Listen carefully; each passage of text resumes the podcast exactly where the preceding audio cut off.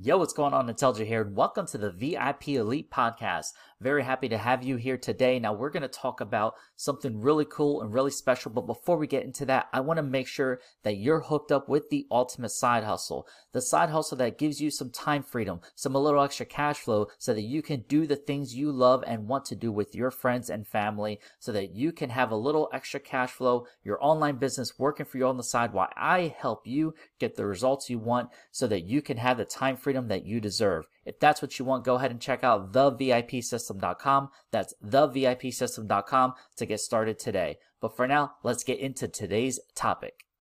Bitcoin can easily go to $100,000 next bull run. For the past several years, crypto has followed the trend of up, up, up, down, up, up, up, down. And of course, last year was a down. So will 2023 be the next up? Every single bull run, Bitcoin will beat its previous all-time high. And with the previous all-time high just under 70,000, this next bull run could easily take Bitcoin to over 100,000.